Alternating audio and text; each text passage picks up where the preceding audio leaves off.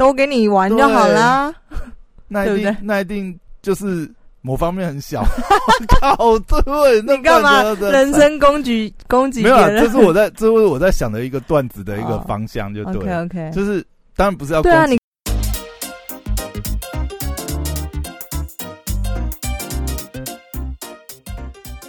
欢迎回到时间管理大师，我是你大中朋友，在我身旁是解救任性的 Hello，大家好，我是肖凯丽。耶。哎，聊一下，就是最近我不是在练习写那个段子吗？嗯，写文字这件啊，这，个事情，也不止写段子，也写文字啊，嗯，就是开始写一些你东西。以前国文好吗？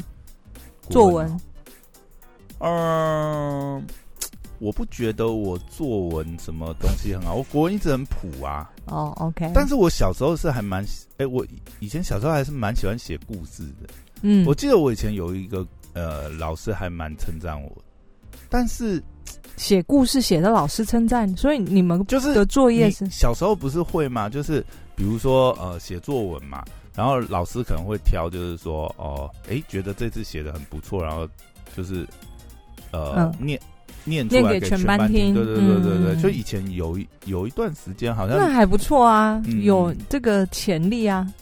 对我那时候也，我后来有想起来，我那时候那一篇，诶比我好太多了、我真的觉得我那个时候不知道怎么写出那一篇的。你说只有被称赞过一次吗？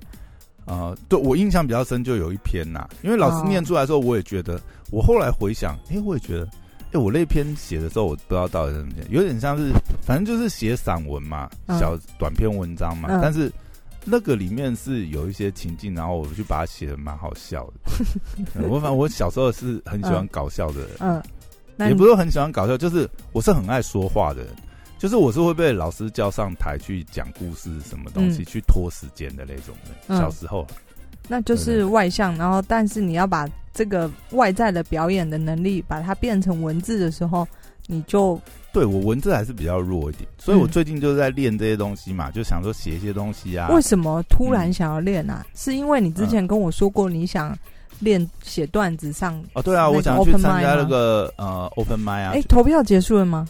什么投票结束？就是他不是我们报名的一个这个百灵果办的那个，哎、我不知道哎、后来都没有看到这个消息，我没有去报嘛，但是但是现在好像也没有，因为上次办那个他办那个好像是为了什么绕境啊什么，但是现在因为疫情都先停了嘛，所以我也没注意到呀、好像后来没有看到我。想说你这么努力的在推推大家哦，，我不是为了那个去参加，我主要是在想说要去参加那个 open m i 所以我在哦。练习写段子。OK OK OK，对啊，然后可是写段子嗯。跟写文案跟这完全我觉得不一样哎、嗯跟写产品文、跟写爆品文、跟写时事，哦，写产品这些东西哈，不对啊，不太一样啊，不太一样。嗯因为写写喜剧的话，它还是有喜剧的那个逻辑。结果你上次去访问一个是完全不是写段子的人，你觉得有有哦有对有用吗？上一次我们不是啊，因为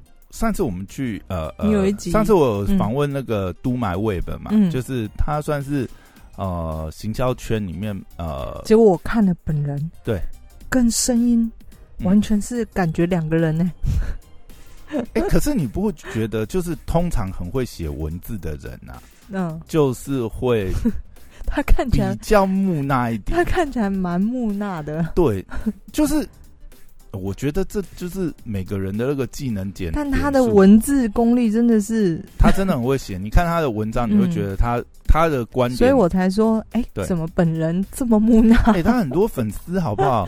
你看上次那个连 John 都跟他合照啦，这样都是他粉丝。鼎鼎大名。可是你看，就像这样讲的、啊，你说，哎、哇，人长得那么帅，对不对？然后又会讲话，对不对？嗯，那他自己说他唱歌就没那么好听啊。哦对那他上次不是也自己这样讲？就是每个人那个技能点数分配嘛，怎么跟我这么厉害？长得又帅，然后又会唱歌，又会写文字，都给你玩就好啦。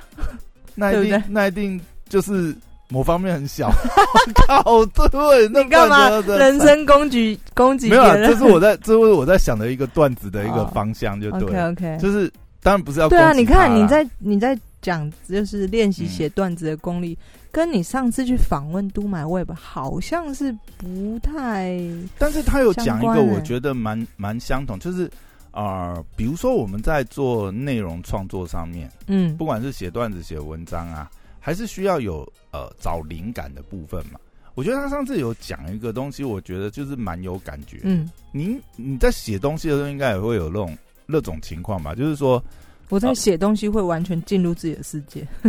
对，进入自己世界之外，就是有的时候你写东西会需要一些灵感。嗯然后呢，他那天讲一个，我后来想，我就觉得，诶，蛮有这种感觉。就有时候我们在写一些东西的就是灵感，它是一种潜意识运作下的产物。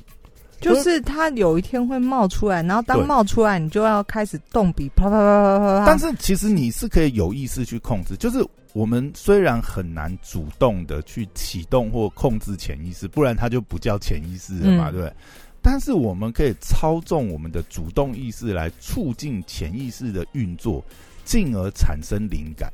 嗯我觉得这个就是你有意识的去做一些准备，然后让潜意识在呃，就是背景处理啊。如果我们讲嗯电脑的话，就是嗯，它在 backend 去运作，对不对？嗯然后去把它完成你的这个灵感创作的最后一里路。嗯。其实我觉得这个，举例来说，你从他讲的这一段，嗯，你心神领会到什么？就比如说像啊、呃像我们在写作的时候，一定也嗯会先大量的收集素材嘛。就比如说看我们现在，比如说我们要讨论实施，那就先对先收集整理资料的议题，嗯嗯或者说我们之前，比如说我们要采访人物好了，嗯像我们嗯最近不是呃也约访了很多人嘛。对，其实我就觉得这次疫情来的时间也很可惜。其实我们其实有约到几个，就是还呃蛮知名的 KOL 有愿意接受我们采访，但是因为嗯疫情的关系嘛，就我们就先暂暂停。停，嗯，对，就等这个疫情比较结束和缓之后，再去呃拜访他们去做这个访谈。嗯那像我们在要做这个访谈之前，一定也会收集他们的资料嘛。就我们之前讲的访谈要做的那个基本功，嗯一样你会去收集这些资料，然后看过他们之前访谈的内容，我们可不可以问出新的东西？这也是一种呃内容创作要准备。那我觉得如果回到讲段子啊或什么东西的话，其实也是啊，你就会去看很多这种呃，比如说其他的这些呃脱口秀演员他们的表演的片段，然后去模仿他们的形式，然后去想自己的内容。嗯那在这个过程当中，你当然是有意识的去累积这些素材。那这个部分呢，就会如果讲比较理论一点，就会促进我们脑筋的神经元，然后进而去带动你的潜意识在嗯。背景。可是这都讲的很抽象啊，你自己真的有感受到那种？有有有有有，你有感受到我？就是有感觉到啊这，是不是有点像嗯，我宗教我觉得的感觉我觉得没有，我觉得这一点都不抽象，这就很科学。嗯，就我刚才讲的，这这就是你一直在收集这类型的资讯，然后去刺激你脑内的神经元，它其实嗯就是、它是它其实就会触动你的潜意识，去帮你完成内容创作的最后一里路。嗯比方讲，像我前阵子，因为我有一个案子是呃保健食品的案子嘛，嗯那、我那个那阵子也是一直在想说，哎、这里面有什么呃元素可以去搭配。然后那一天就是，哎、我突然有一天去呃，我就在健身房里面呃跑步啊，还是做重训的时候，哎、我突然就灵光一闪，想到一个很不错的切点。嗯，所以我觉得这个就是呼应到这个模式你。还是没有要跟我讲切点是什么？到时候我们到时候我们去谈的时候，我再跟你讲。哦，OK，对，就是我我我要讲的这个东西，就是它在运作的过程，我觉得就很符合这个概念。嗯，而且其实这那你没有只是要找我近代理代期的一个，言吗？这只是一个近期的例子啊。我记得我觉得我以前就有这种你一直在经验。一直在想，一直你没有，你没有同样的经验吗？就是你有的时候在做，就像我们刚才讲那个情况，你有时候一直在想一个东西，但是你一下子没有想出一个很漂亮的切点，或者很漂亮的一个文章的论述的观点。可是当你有的，当你可能呃写好这个文章一阵子，或者是呃你已经收集好资料，在动笔之前，然后你先把它搁着一阵子，然后突然哎。你可能睡觉起来，或者是呃做了什么事以后，哎，突然你就想通了，你就有一个灵感去把这个东西的最后一里路，可能他最重要的论述的观点，把它想出来。嗯嗯，我就觉得这就是潜意识在运作一个。我通常在下笔的时候，呃，会当灵感跳出来的，嗯，就是我就会想要下笔了。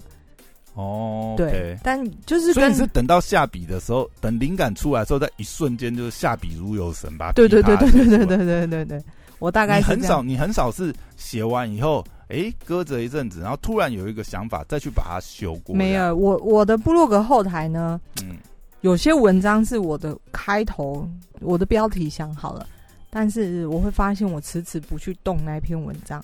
因为我没有那个灵感跳，你还没有想到一个好的切角来想这个事情。对，可是我不会像，就是我一直要去，嗯，硬要把这篇文章写出来。就也许没有那个急迫压力，或者是没有必须像我一定要产出这篇文章或什么的。但是，呃，如果是一般的文章的话，我通常都是灵感来了，我就会啪啪啪啪啪写完。诶，那你这样就让我想到，可能每个人就是呃，但是，嗯。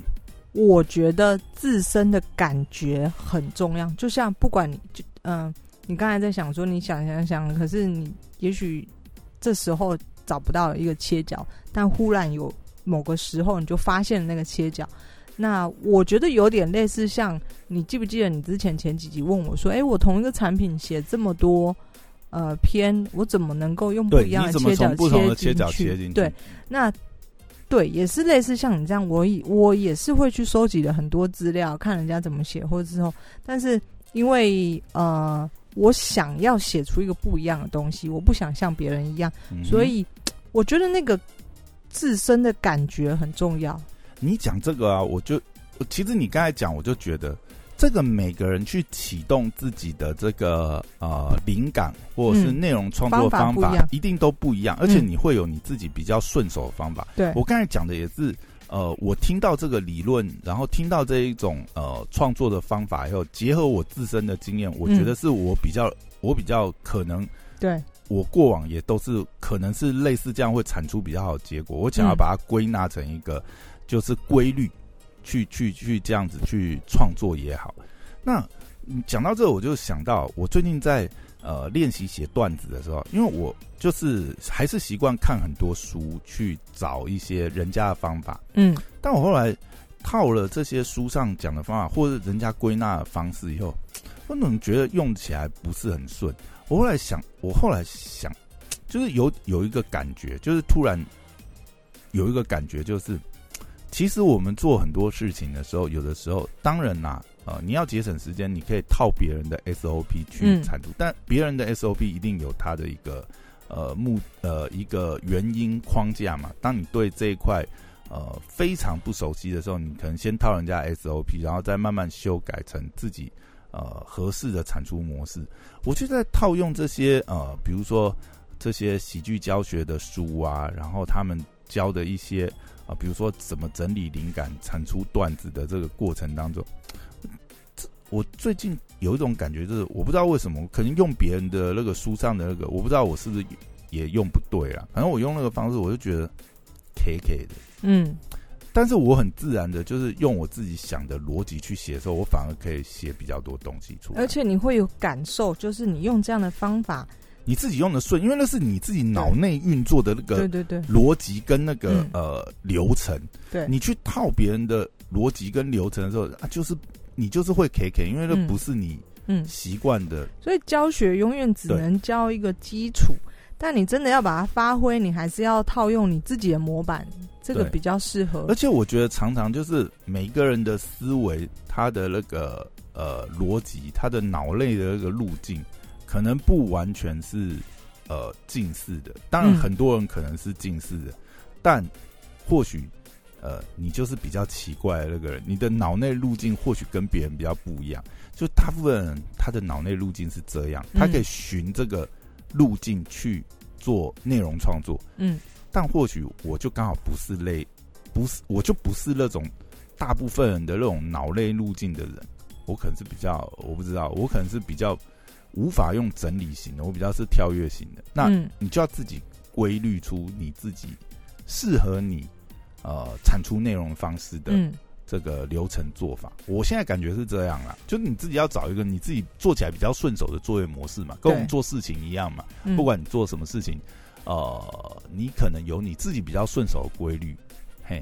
那反正目的是一样的，你只要能够产出量的结果，那能够找出你适合作业的规律，那就好了。所以你现在有这样的心得，是因为你已经开始动笔写了一些段子。对我已经开始整理一些东西，嗯然后我就是之前用书上或者是呃一些逻辑的方式去整理东西。我不是说类套没有效了，我觉得它其实还是很呃算一种帮你记录灵感，去呃呃整理素材的一种方式。嗯，但是在产出的时候，我就觉得我自己用起来不是很顺手，所以嗯我现在用的方式就是，呃，我有想法，我就是琵琶去写，嗯我写了以后再来修嘛。对，还有一种就是像你这样的，就是我不管三七二十一，我就先全部写下来。嗯，那至于我，你你那一天那个都买我也不太有跟你讲过，嗯一篇文章我绝对自己看过要非常非常多遍，就是、哦，他有讲到一个写文章有一个重点是要有就是你每看一次，你就会知道。嗯比方说，好了，我现在我我写下来，我全部想要写什么，我就先写下来，先写下来。那我可能最后把呃最底下这个搬到第二段，最这个搬到第三段，这个搬到第几段回？回头再去整理那个语顺跟语感的问题。对对对对，因为有时候我们在写作的时候，哦、你脑袋里面你可能是跳跃性的，嗯，但嗯是最后你要输出的时候，毕竟你要照顾读者嘛，嗯你自己看一定没有问题，因为那是你自己的东西。对啊，但是你要因为整个画面其实在你心里的。你要照顾读者的话，你希望这个文章它是有扩散性的，嗯或者是说啊呃我们讲写段子好了，你这个段子的这个逻辑上面，你的 set up 跟 punch line 它是要连贯在一起，就是我们常呃我们常常讲嘛，就是呃应该说喜剧的概念是。它其实就是会有两条故事线，嗯那真的好笑的部分是反逻辑的，就是违反逻辑的。那当然，你正逻辑跟违反逻辑这一段，它中间会要有一个连接性。那你的连接性就是你 set up 的部分，你 set up 必须要呃做的很巧妙，很巧妙。你是错误指引，但是当你去揭露这个 punch line，你揭露这个反逻辑的时候，你要让人家很快的连接联想掉，哦，原来你指的是这个东西呀、嗯那这个东西就是，如果以写文章的角度来讲，就是你要照顾读者，照顾这个呃接受者他的这个感受，你必须要让他很清楚理解到，而不是你自己想的那个逻辑路径，但是其实呃听众是感受不到的对，哦，他是逻辑中间是有。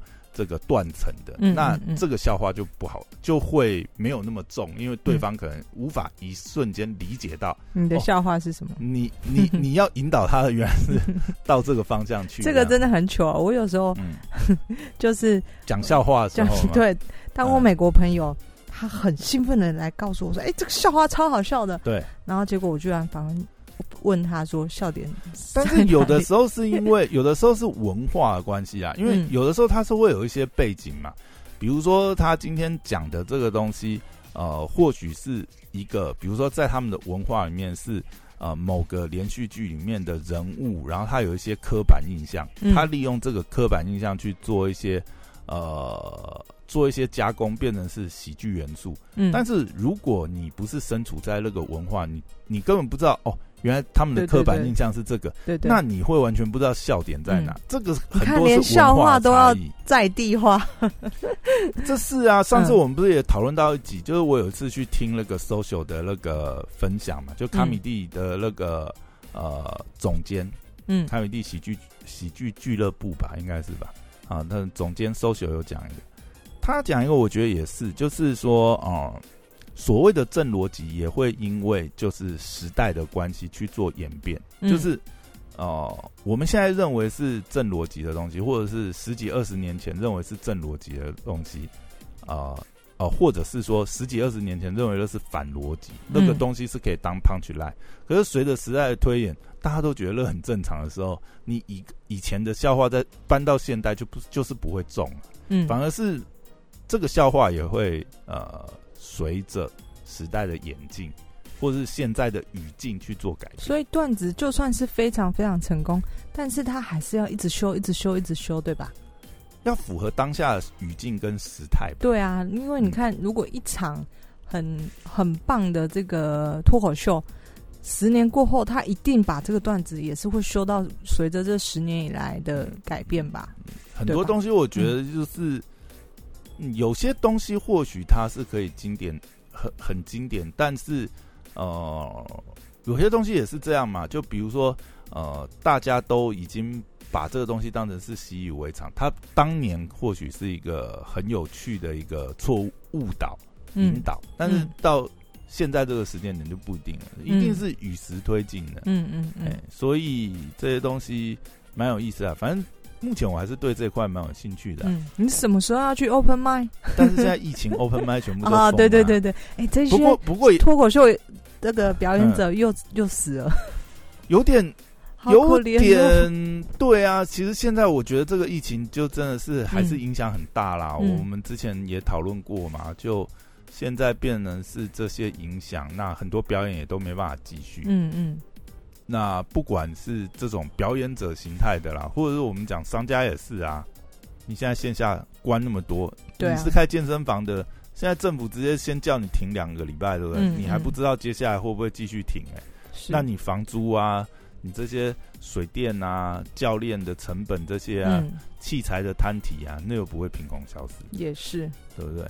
对，还是希望疫情赶快过啊！这时候就跟就是你修炼练功的好时机了。是啦，所以也是，但本来也是想说赶快写写，就要赶快去练。嗯，现在可能就没有那么快，没有那么那么快可以去练，那就好好写段子喽。对。文字还是要练习的啦。对对对对对，好，那今天就简单聊到这边，拜拜，拜拜。